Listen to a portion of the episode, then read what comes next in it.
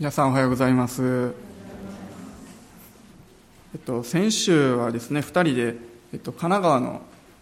方に行かせていただきまして、神奈川の秦野クリスチャンセンターの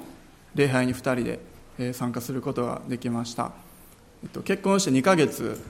経つんですけれども、初めて2人で向こうの方に帰省したんですけれども、久しぶりにお会いしてですね、向こうの方がとてもこう感動、えー喜んで迎え入れてくださってですね本当になんか感動の再会みたいになってたんですけどよく考えたら2ヶ月しかまだ経ってないなと思いながらですねでも本当に温かくですね本当に快適で嬉しいということでですね歓迎してくださってとても素晴らしい時を持つことができてよかったです。あともう一つすごく嬉しかったのは向こうの教会でですね2人の方洗礼受けたんですね。この2ヶ月ぐらいの間ですかね。本当に何年も何年も教会に来ておられて周りの方も本人も祈っておられてた方がこう洗礼を受ける決心してですね2人洗礼を受けたということを、まあ、メールで聞いて一緒に喜んでたんですけれどもその方に実際お会いすることができてとても嬉しかったですね。本当にこうイエス様を信じて救われて洗礼を受けるって素晴らしいなというふうに思いました、まあ、去年もこの教会でたくさんの方洗礼受けたんですけども今年もまた多くの方がイエス様に出会って洗礼を受けることを信じていきたいと思います。えっと、先ほどの話であのビル・ジョンソン先生のカンファレンスの話が出たんですけれども、えっと、金曜日の夜ですかね私とユミさんも2人で、えっと、中継で見てたんですねなんとなく見てみようかなという気になってですね、えっと、机の上にパソコンを置いて2人で、え見てましたえ賛美そしてメッセージがあって本当にあいいなってえー、まあ、恵まれながら見てたんですけれども最後にこう祈りのこう癒し癒しの祈りのする時間がかなり長いことあったんですねそれも私たち2人で一緒にこう見ていたんですけれども、えー、そのそれが終わり頃に、えー、なった時にですね由美さんが「あれ治った?」とか言い出したんですね「すげえなすげえな」とか「すげえすげえ」とか言って言い出したんですけど、まあ、そのその先生、まあ、集会の中で癒しのためのお祈りをしててで由美さんも心の中で祈ったらしいんですね。あの首を寝違えてた みたいで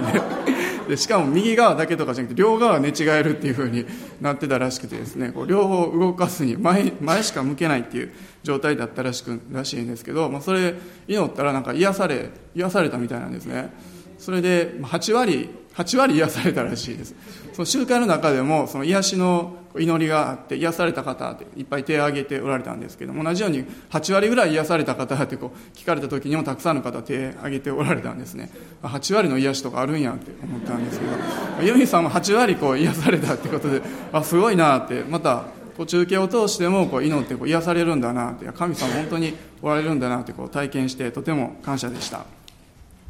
え今日はですね同じようなこの癒しの話をですね聖書から見ていきたいと思います、えっと、マルコの福音書の5章をお開きください。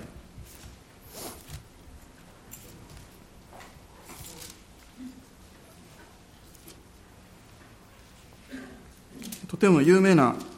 話ですけどもマルコの福音書の5章の25節から、えっと、34節までを読みたいと思います、えー、5章の25節から34節ですね、えっと、私が奇数節読みますので皆さん偶数節を読んでくださって順番に読んでいきたいと思います。ところで12年の間長血を患っている女がいた。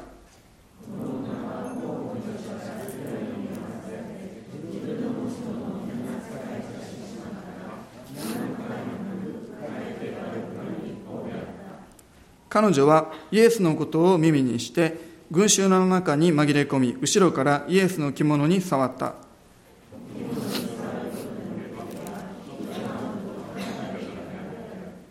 するとすぐに血の源が枯れてひどい痛みが治ったことを体に感じた。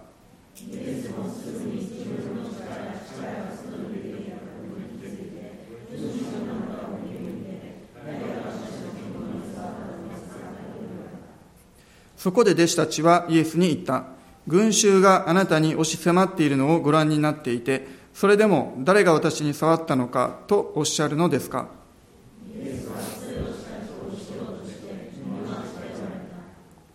女は恐れおののき、自分の身に起こったことを知り、イエスの前に出てひれ伏し、イエスに真実を余すところなく打ち明けた。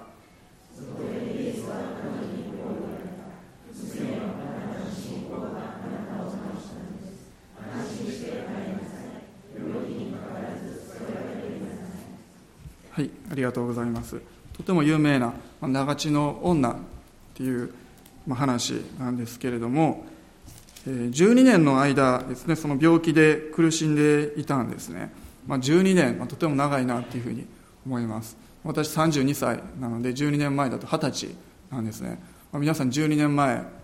は、まあ、何歳だったでしょうか、まあ、マイナス12なんですけど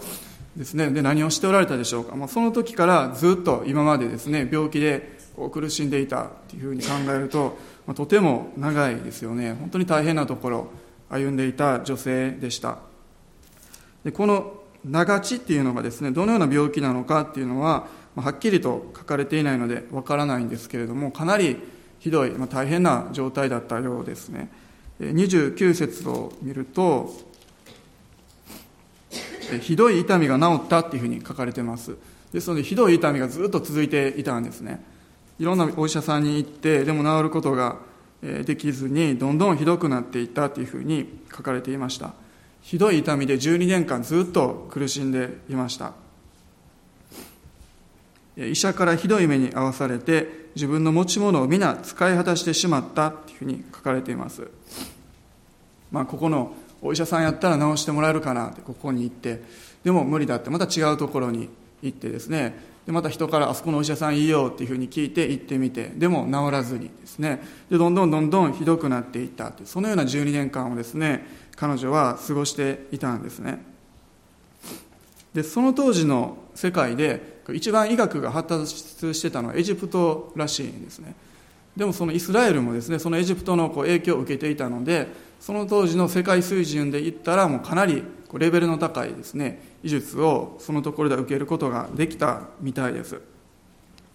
でもそこでのお医者さんには治してもらえることができなかったということはですねもうその当時ではもう絶対に治ることができないような病気だったんですね。でしかもですねその彼女を苦しめていたのは病気だけじゃなくてですねその当時の立法の規定がありまして彼女はこう汚れているとそのように見なされていたんですね。彼女は汚れていると。だから彼女が触ったものもこう汚れてしまうし彼女に触れてしまうものも人もこう汚れてしまう。そのように見なされていました。なので彼女はこう公の人がいっぱいいるようなところには出ていくこともできなかったんですね。なので彼女は孤独も味わっていました。そのような12年間でした。本当にこう絶望的な自分ではもうどうすることもできないような状態そのような12年間を過ごしていたんですね。でそのようなこう汚れているとされている女性がこう人前に出ていく人がいっぱいに出ていくということはともすればともすればこう刑罰を受けるようなそのようなことだったんですね。でも彼女はこう出ていきました。群衆に紛れ込んでですね入っていったんですねその場所に。人が押し迫っていた書かれているのでたくさんの人がいました。ですのでたくさんの人に触れてしまってこう怪我してしまう。そのような可能性があったんですね。でもそれでも構わないと。罰せられるかもしれないけども構わないと。それぐらいにもしかしたら彼女は苦しんでいたのかもしれないですね。でこのマルコの福音書の5章を見てみますと他にもですね何人かの人が出てきます。いろんな問題を持った人が出てくるんですね。5章の前半のところを見ると汚れた霊に疲れた人が出てきます。彼もですねイエス様に出会ってこう汚れた霊が出ていってその汚れた霊がこう豚に乗り移ってですね彼は解放されるんですね。でまたこの長地の女性のこう前後にはこうヤイロの話が出てきます。ヤイロにはこう病気の娘さんがいました。このようにですね五章を見るといろんなこう問題病気を抱えた人が出てきます。私たちも本当にそれぞれいろんな問題があっていろんな病気を抱えてたりします。また苦しんでいるこう期間が長かったり短かったりするんですね。でもこの5章でイエス様が一人一人に出会ってその解決となってくださったようにたくさんの問題はありますけどもその解決を与えてくださる方はお一人なんですね。イエス様なんです。イエス様ご自身が私たち一人一人に出会ってくださってそれぞれの状況環境悩み違うけれどもその答えとなってくださってその必要を満たしてくださるんですね。ですから今日も本当にイエス様が働いてくださって私たちこの場所に80人70人おられますけれども一人一人の状況をご存知であって一人一人に答えてくださると本当に信じていきたいと思います。この7節8節を見ますと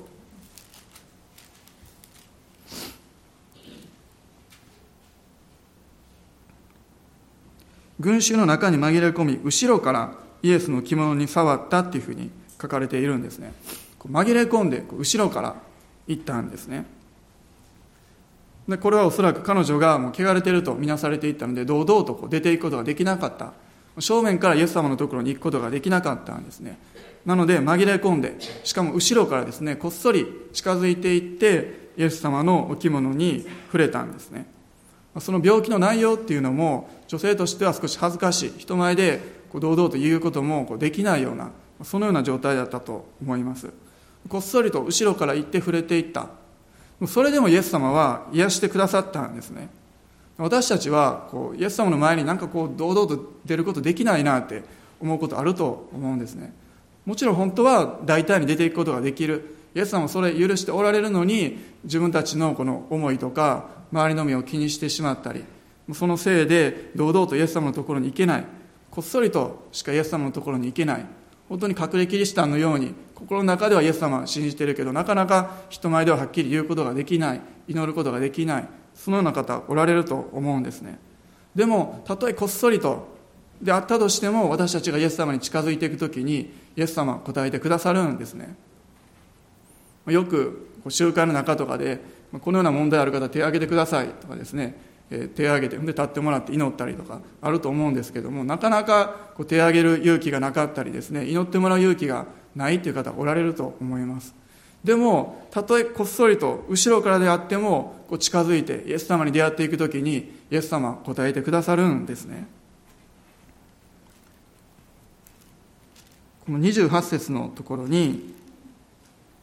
お着物に触ることでもできればきっと治ると考えていたからであるっていうふうに書かれています。この考えていたっていう言葉なんですけどもこれは語るっていうふうにも違う意味で訳せるそうなんですね。でしかもその語る話すっていうのもなんとなくぼーっと話すんじゃなくてしっかりと考えて語る。そういう意味を持っているみたいなんですね。ですので彼女は着物さえ触ったら治ると。考えていた。それを語っていた。心の中でもはっきりとした信仰を持っていたんですね。本当にイエス様に触れさえすれば治ると、まあ、そのように心の中でもしかしたら口に出して彼女は告白していました。本当にその信仰を口に出して告白していくっていうのは力強いなというふうに思います。それを言葉に出していくときに信仰が引き上げられていくんですね。なかなか人前に出れない人がこう勇気を出して出て行ってそしてイエス様に触れる。なかなか勇気のいることやと思います。イエス様素晴らしい方っていう噂を聞いていてたくさんの奇跡をなさった。本当に素晴らしい尊い清いお方。そのようなお方に私が触れてしまったら汚れてしまうんじゃないか。そのような恐れがあったと思うんですね。それでも勇気を持って出ていくことができた。それほどの信仰を彼女は持っていたんですね。それは心の中でもしくは口に出してきっと治ると。そのように信仰を告白して引き上げられていたんですね。そして続けて29節見ていくとするとすぐに血の源が枯れて肥大痛みが治ったことを体に感じた。そして30節イエス様はそのことにお気づきになりました。そして誰が私の着物に触ったのですか？とイエス様聞かれたんですね。そして周りを見渡してこう探したっていうふうに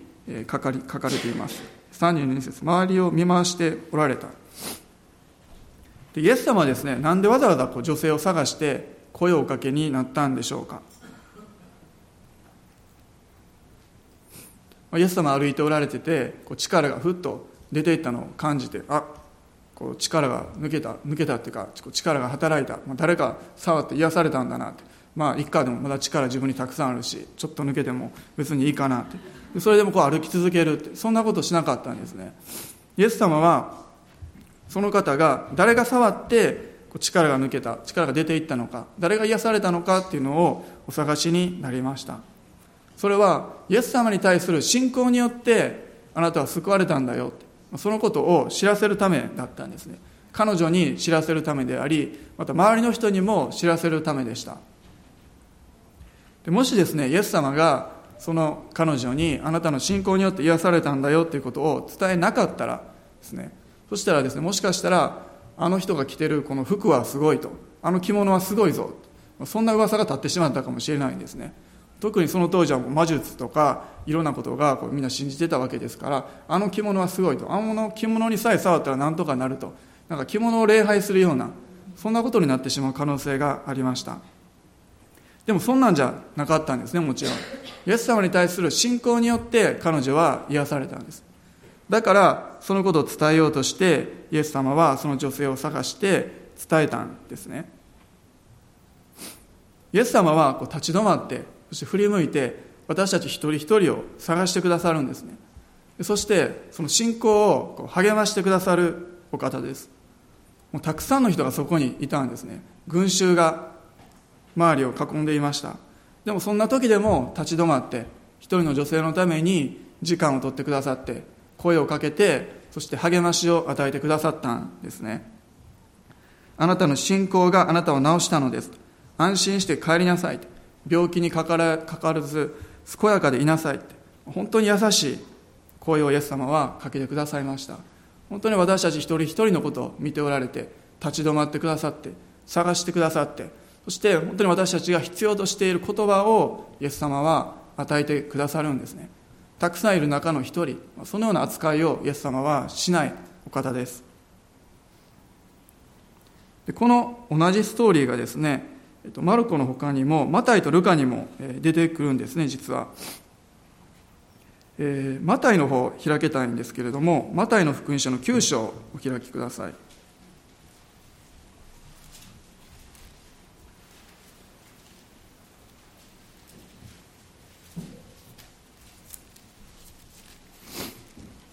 9章にも同じストーリーがですね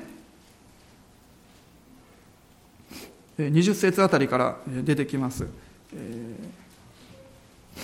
この9章の20節を見ると、すると見よ、12年の間、長血を患っている女がイエスの後ろに来て、その着物の房に触ったっていうふうに書かれているんですね。着物の房に触った。着物の房に女性は触ったんですね。えっと、民数記をお開きください。民数記の15章をお開きください。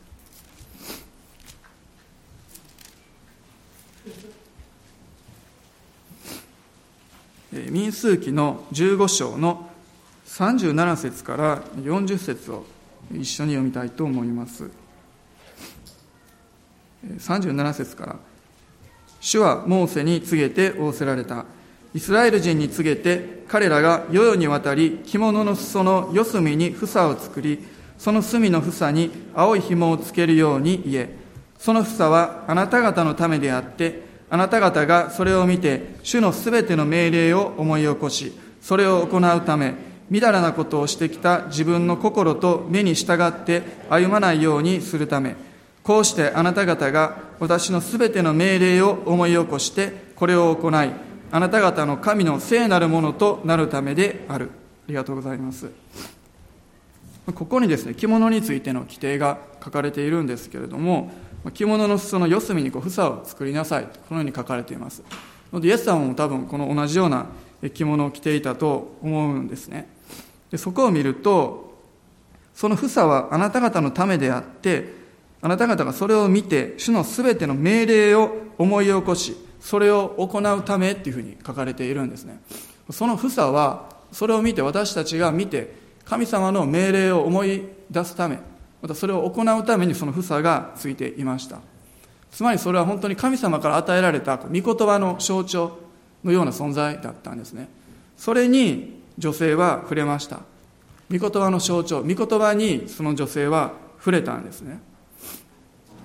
で私たちの周りにはたくさんのものがあってまた多くの人がいて私たちが困った時悩みがある時にこう手を伸ばせるところっていうのは本当にたくさんあると思います。いろんなところに手を伸ばします。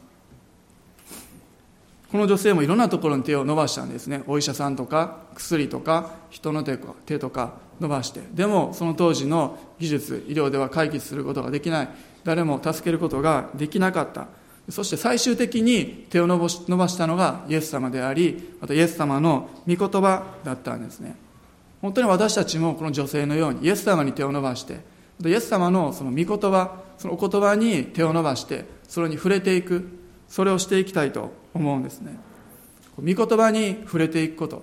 それは御言葉にまたイエス様ご自身に信頼することでもあります。34節のところにあなたの信仰があなたを治したのですとあるんですけれどもこの信仰っていうのはですね信頼っていうふうにも訳せるそうなんですね。あなたの信頼があなたを癒したのですと。私に対する信頼イエス様に対する信頼また御言葉に対する信頼それを通して私は私たちは癒されるんですね。もし信頼していなければ女性は手を伸ばすことはしなかったと思うんです。信頼していたから必ず治ると。そこに信仰を置いていたので手を伸ばしてそれに触れてそして癒された。私たちも同じようにですね御言葉に信頼してそれに手を伸ばしてそれに触れていく時に神様の力が働いていくんですね。で私たちがどれだけ神様の御業を体験していくことができるのかそれは私たちがどれだけ神様に信頼しているかその分だと思うんですね。また神様聖書の約束をどれだけ体験していくことができるかそれをまた私たちが聖書の約束に対してどれだけ信頼していくのかそれにかかっていくんです。たくさんの群衆がいました。群衆は好奇心を持ってイエス様が歩いて奇跡を行うのを見ていたんですね。でも彼らっていうのは本当にこう御言葉は聞いて聞いてはいるけれどもでも触れていない。それを体験していない。そのような姿に見えるんですね。例えばもしその群衆の中に病気の人がいたとしてでその人はイエス様によって癒されることができるのか。多分できないと思うんですね。周りにいてイエス様を眺めてる。それだけじゃ体験していくことはできないんです。興味本位でイエス様の姿を見ているだけだったら多分何も起こらなかったと思うんですね。でも女性のようにイエス様に手を伸ばしてイエス様に触れていく時にまたヤイロの話も出てきますけれどもヤイロもイエス様の前に出て行って娘をどうか治してくださいそのようにイエス様のところに言いました。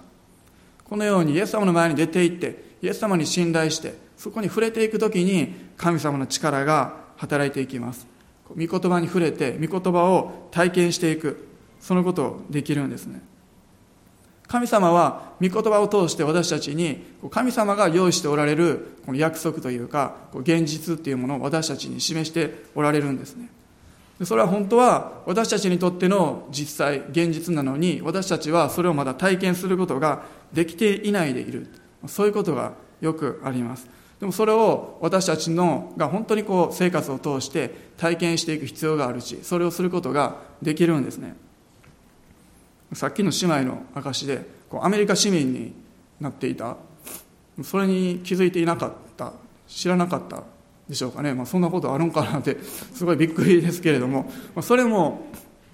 アメリカ市民になっていた、まあ、そういう現実がある。でもそれを知らないと何の意味がないんですね。それを知ってその現実の中に生きていく。アメリカ市民として生きていく。その時に初めて意味がある。私たちにそう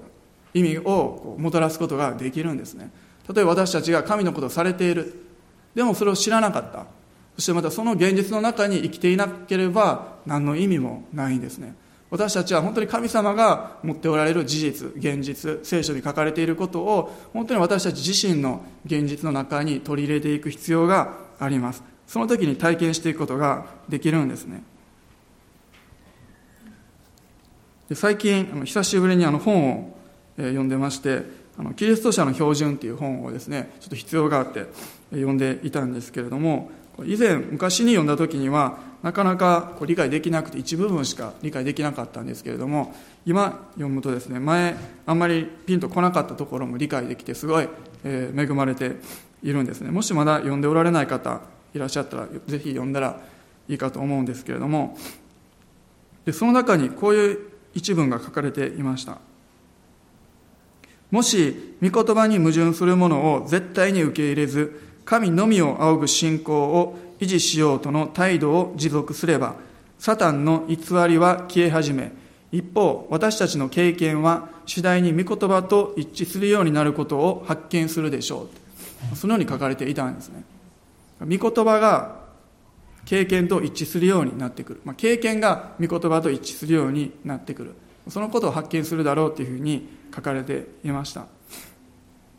例えばもし御言葉が本物でなかったら真実でなかったら御言葉の通りに行動してもこううまくいかない。こう経験と一致しないわけですね。あれなんでやろうと。これ御言葉は嘘やな、まあ、そうなってきます。でも御言葉は真実なので私たちがそれに従って行動していくときにあやっぱり御言葉は本当だったそのような経験が生まれてそれを繰り返していくと御言葉と経験がこう一致していくわけなんですね。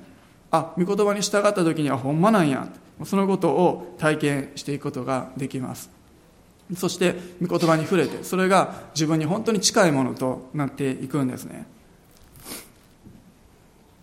えー、何年か前の、えっと、CS キャンプでの出来事なんですけれどもその時スタッフで一緒におられた方もしかしたら覚えておられるかと思うんですけども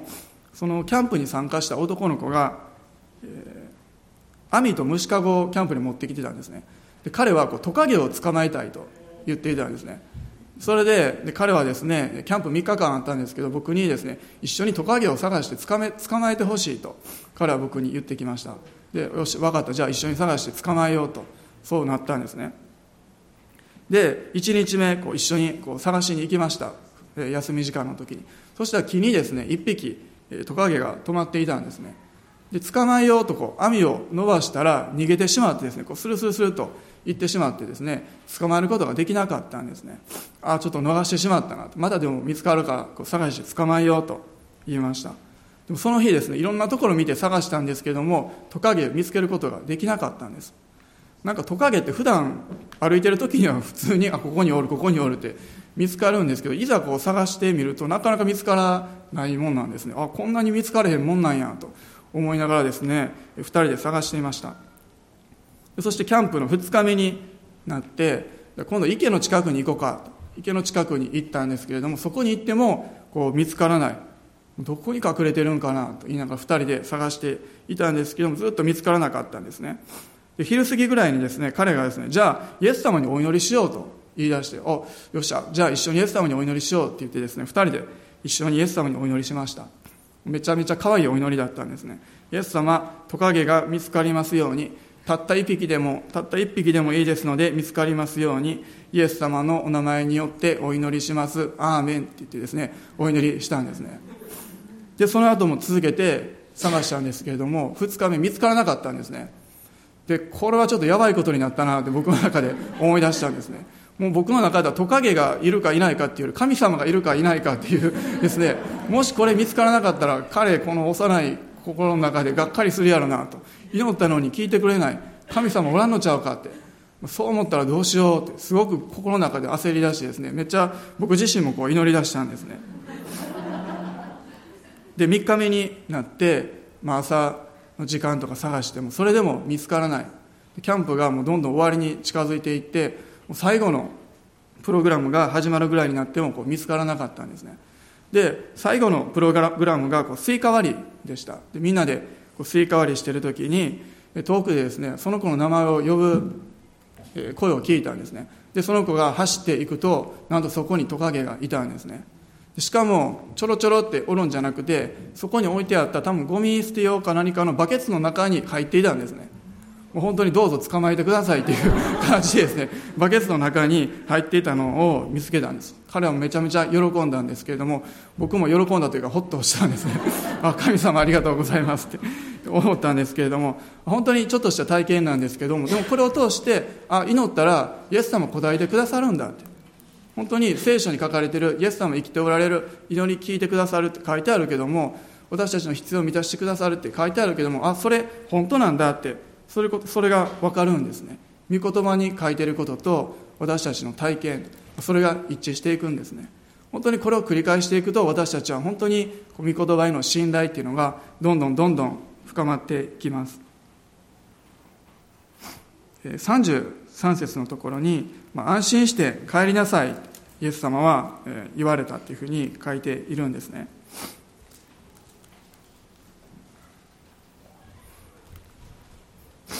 女性は震えながら恐れながらイエス様に手を伸ばして触れました。自分が触ることによってイエス様は汚れてしまうんじゃないだろうか。そのような思いがあったかもしれません。そしてイエス様に怒られてしまうんちゃうか。そういうふうにも思ったと思うんですね。後ろからこっそり近づいて力を盗んだというか勝手にこう取っていった。そのような状態なのでですねそのような恐れがあったかと思います。でもイエス様は怒らなかったんですね。代わりに安心して帰りなさい。そのようにイエス様言われました。この安心して帰りなさいっていうのは神様にある平安のうちシャロームですね。シャロームのうちに歩んでいきなさい。生きていきなさい。生活し続けていきなさい。そういう意味だそうなんですね。イエス様との出会いを通して私たちはシャロームに平安に移されていきます。闇から光へと。絶望から希望へ。また恐れからまた不安から平安へ。イエス様の出会いによってその新しい次元にですね私たちは移されていくんですね。教会に来て礼拝に来てそして本当に力をいただいて神様との平安をいただいて安息をもらってそれぞれの場所に帰っていってほしいと思うんです。イエス様が安心して帰りなさいと。健やかでいなさいと言ってくださったように私たちも本当に今日教会を出て帰っていく時に神様からの平安をいただいてですね新しい歩みをしていけたら本当に感謝だと思うんです。群衆はただ興味本位で周りから見てました。でも私たちはそんな風になるんじゃなくてイエス様に近づいて触れてそして本当の平安を得て帰っていくそのような存在になりたいと思うんですね。少し後ろのマタイの福音書の14章、えー、開けたいと思います。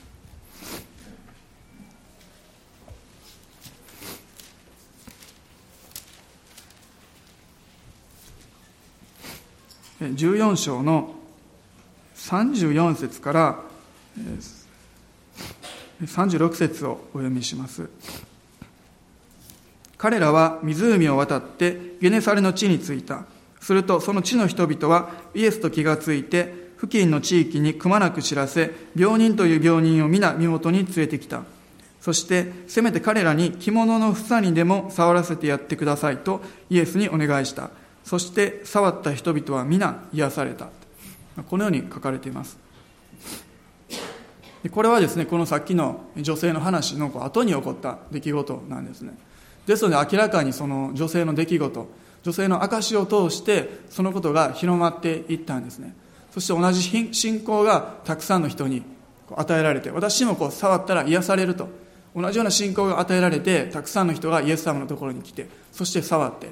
そして同じように癒されていきました。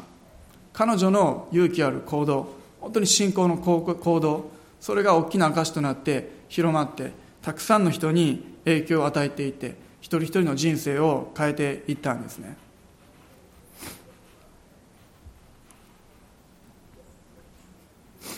で私があのデュロス号に乗っていて、えっと、フィリピンにいた時の話なんですけれどもフィリピンのマニラにいた時の話です。マニラにですねスモーキーマウンテンという場所があるんですね。もしかしたらお聞きになったことあられるかと思うんですけれども、まあ、スラム街のような今はどうなってるかわからないんですけど昔はもう世界で一番広いスラム街とかですねとても有名な場所でした。そこはですねマニラから出たゴミがこうそのまま焼かれたりせずにそのまま集められている場所なんですね。山のようになっていてしかもそのゴミがこう太陽の光でこう自然発火してきてそれで煙が出てたのでスモーキーマウンテンというふうに呼ばれていたようなんですね。そしてまたそのゴミ山に集まって使えそうなものとかこう鉄くずとか拾う人がこう集まるようになってきてこうスラム街のようなところができていったんですね。でそしてある時ですね私たちはその場所に行って、まあ、少し大きな伝道集会みたいなのを開催したことがありました。その広場のようなところの真ん中にこうステージを組んでですね集会をしたんですね。で広場のすぐ近くにはこう団地のようなものがたくさん並んでいてですねまたこう団地からこう顔を出してですねその集会の様子を聞いている人がたくさんいました。集会もですねマイクで思いっきりも大音量でやってたんですね。なのでもう音がこう風に乗ってですね遠くまで聞こえるようなそのような集会でした。でその集会の終わり頃ですね近づいてきた時に女性が一人ですね私の証をさせてください。そのように言ってステージに上がってきた人がいたんですね。で彼女の証を聞くと彼女も同じように団地の中にいて少し離れたところで風に乗って聞こえてる聞こえてくるメッセージに耳を傾けていたんですね。でも彼女は病気で歩くことができずにほとんど寝たきりのような状態で寝たままメッセージ窓から聞こえてくるメッセージに耳を傾けていたんですね。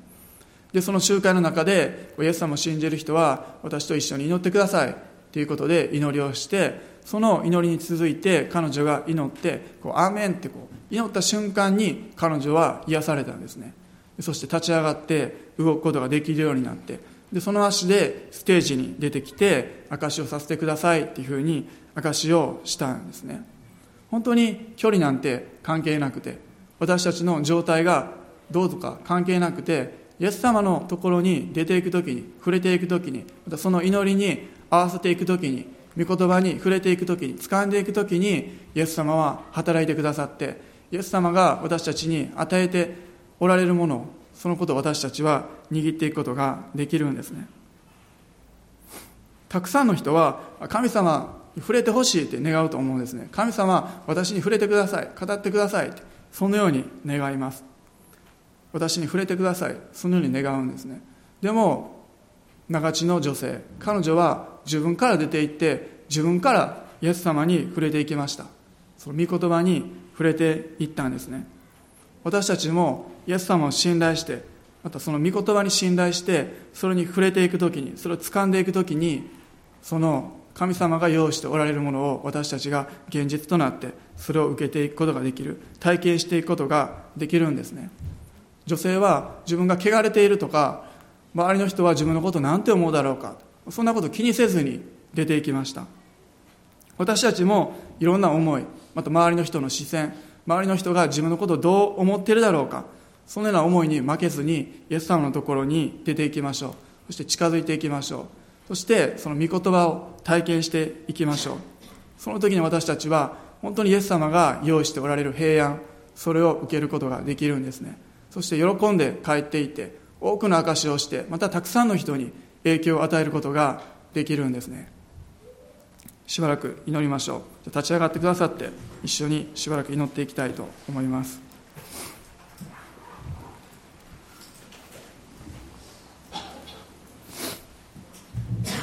ハレルヤ神様感謝いたします。草もあなたが御言葉を通して私たち一人一人に語ってくださったと信じます。一人一人直面している状況置かれている環境は違いますけれどもイエス様がご存知であって私たちに触れたいと願っておられます。どうか私たちが本当に恐れを捨てていろいろな思いに負けずにあなたのもとに大胆に出ていくことができますように主を導いてください。ハレルヤ主よハレルヤ主よ。今朝もあなたは本当に特別に働こうと働きたいと願っておられますから私たち本当に心を開いてあなたの前に出ていきます。ハレルヤ主よ。今それぞれの口で祈っていきましょう。心開いてイエス様のもとに出ていきましょう。ハレルヤ主。よ感謝いたします。ハレルヤ主。ハレルヤ主。ハレルヤ主。ハレルヤ主からです。かブララハレルヤ主。ハレルヤ主。私たちの目には不可能に思えるようなことであっても本当にイエス様にとって不可能なものは何一つありません。ハレルヤ。感謝いたします。ハレルヤ主ハレルヤ主今朝もあなたの御言葉に信頼して歩んでいきます。ハレルヤ主ハレルヤ主ハレルヤ主ハレルヤ主ハレルヤ主ハレルヤ主ハレルヤ主ハレルヤハレルヤどうか不安をあなたが消し去ってくださってあなたから与えられる本物の平安を体験していくことができますように。ハレルヤ主ハレルヤ主ハレルヤ主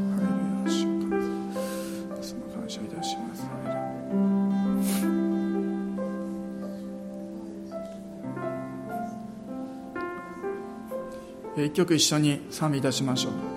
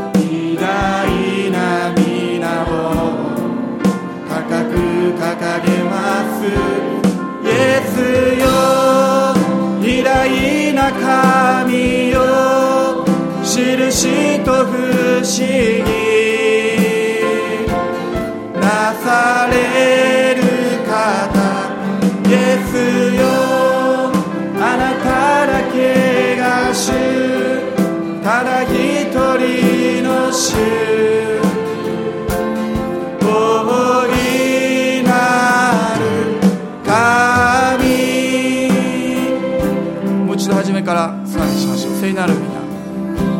聖なる皆。あがめます。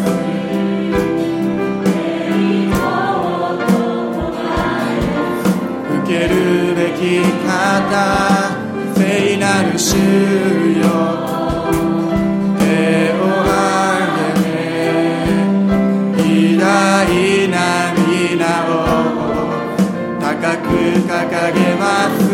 よ偉大な神よ印と不思議なされる方イエスよあなただけが主ただ一人の主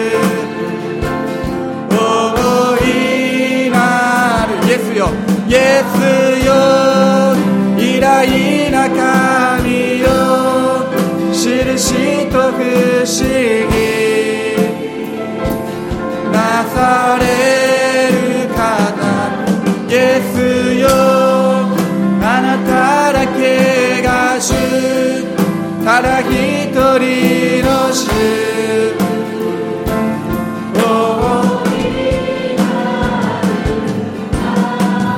そのまましばらく総額続けてくださってそれぞれ祈っていきましょう。この癒しが必要な方は癒しのために祈ってください。何か問題抱えておられる方はその問題のことを覚えて祈っていきましょう。また本当に自分のためまた多くの方々のため祝福のため祈っていきましょう。ハレルヤ主神様感謝いたします。あなたが今日も力強く働いてくださると信じます。あなたが奇跡を行ってくださりまた癒しを行ってくださり私たちの人生に本当に素晴らしいものをもたらしてくださいますから感謝いたします。今朝もあなたに信頼いたします。あなたが素晴らしいこと今年も同じようになさってくださると信じます。本当に多くの恵みに感謝いたします。多くの奇跡をすでに行ってくださっていることを感謝いたします。それをもう一度受け取っていきます。ハレルヤ主ハレルヤ主をあなたに感謝いたします。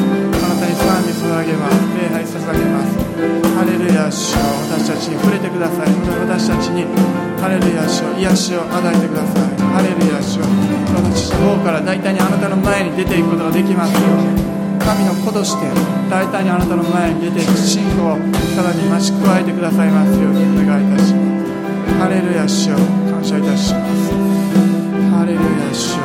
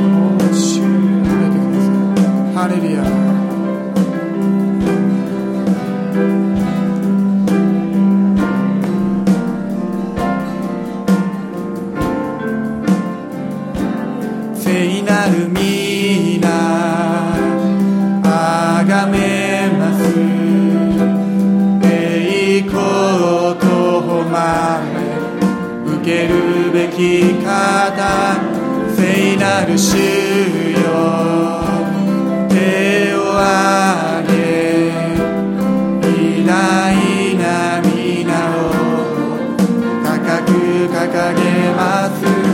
イエスよ偉大な神よ印と不思議なされる方イエスよあなただけが主。ただ一人の主。